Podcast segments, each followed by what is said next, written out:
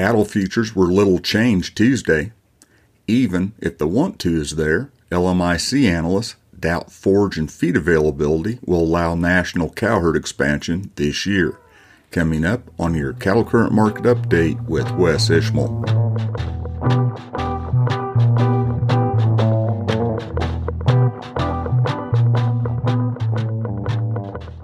Howdy to all. This is Wes Ishmael with your cattle current market update for Tuesday night and Wednesday morning, the 25th of January. Cattle futures closed narrowly mixed Tuesday in the face of higher grain futures and the lack of cash direction.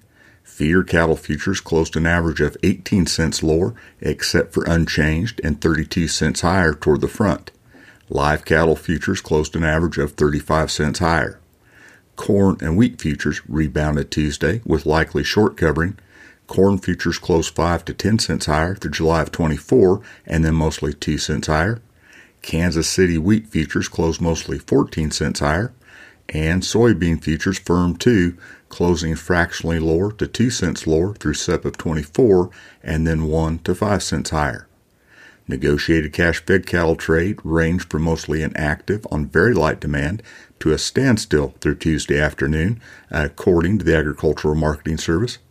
Last week, live prices were $155 a hundredweight in the Southern Plains and Nebraska, and 156 to 158 in the Western Corn Belt. Dress prices were $248 to $250. Choice box beef cutout value was $1.80 lower Tuesday afternoon at $269.64 a hundredweight.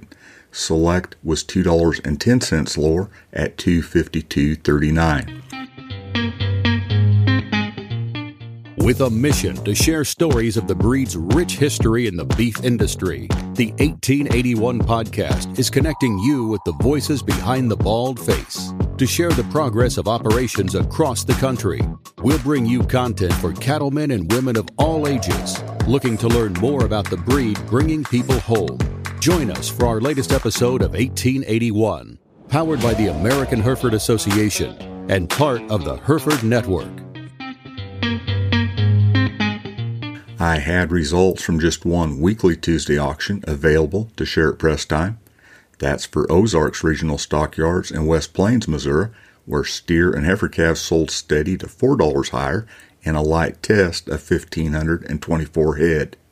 If you're looking for a weekly market summary and highlights, check out the Calf News Price Point podcast that comes out each Tuesday.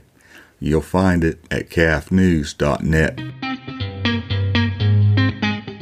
Major U.S. financial indices wobbled to a mixed close Tuesday amid up and down quarterly earnings reports. The Dow Jones Industrial Average closed 104 points higher, the S&P 500 closed 2 points lower, and the Nasdaq was down 30 points. West Texas Intermediate crude oil futures on the CME closed from $1.45 to $1.49 lower through the front 6 contracts. With the national hay supply 9% less year over year on December 1st and 6% less than the previous record low. Analysts with the Livestock Marketing Information Center say record and near record hay prices will likely continue through most of this year. According to LMIC analysts and the latest livestock monitor, hay prices have reached record levels in the last two years, outpacing the last drought, and hay stock data confirmed supplies are now tighter than they were back in 2012. Absent an exceptional early hay crop, they say prices are expected to hold near or above record levels through most of 2023, and this will add to cow calf producers' decision making and affect their ability to maintain or expand their breeding herds.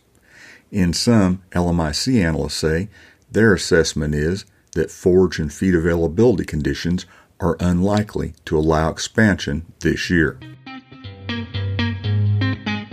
That's your cattle current market update for Tuesday night and Wednesday morning, the 25th of January. This is Wes Ishmael. Thanks for listening.